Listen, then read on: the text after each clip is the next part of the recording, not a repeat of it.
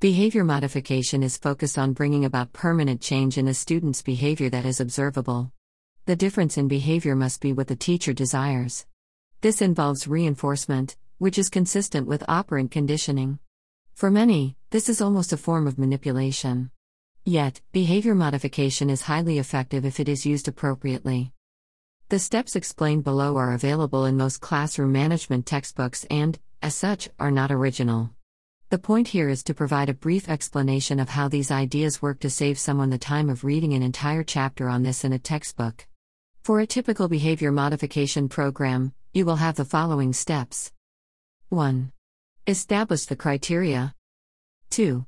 Complete a performance check. 3. Develop specific behavioral goals. 4. Evaluate results. 5. Praise student base on actual performance. Establishing the criteria. A teacher needs to first determine what they mean by acceptable behavior from their students. This must also be communicated so that the students can understand, which necessitates the need for simplicity. The criteria are generally vague, and it is refined at step 3 when you make specific behavioral goals. Examples of behavioral criteria can include such things as being respectful, submitting work on time, etc. Again, how to do this is specified later. Performance check. Once a criterion has been established, the next step is to see how well the students are currently doing this. You want to identify where there is serious trouble and focus on developing specific behavioral goals for these problem areas. For example, if students are habitual yelling at each other, this will probably be seen as being disrespectful.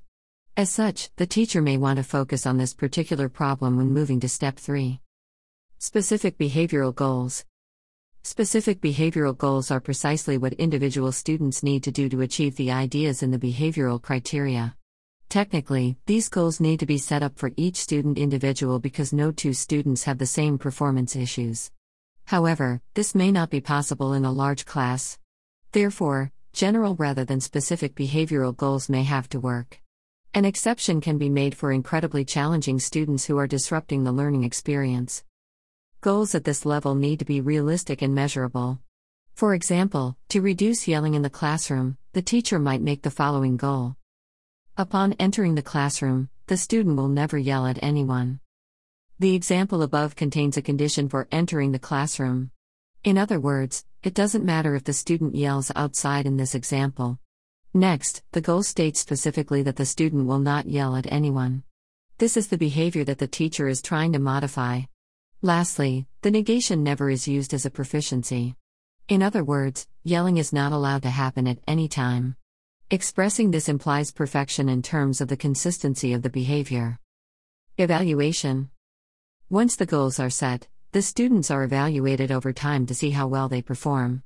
When mistakes are made, students are reminded of the expectations. If it is necessary, disciplinary actions may be used. Although this is generally saved for step 5. Praise and feedback. Praise and feedback are given once the evaluation is complete. However, when working with children, the last two steps often happen simultaneously in an iterative manner. Children shouldn't wait too long to be provided with feedback and or discipline as bad habits set in rather quickly. The goal during this entire process is to shape behavior incrementally over time. The success that you are looking for will not happen immediately.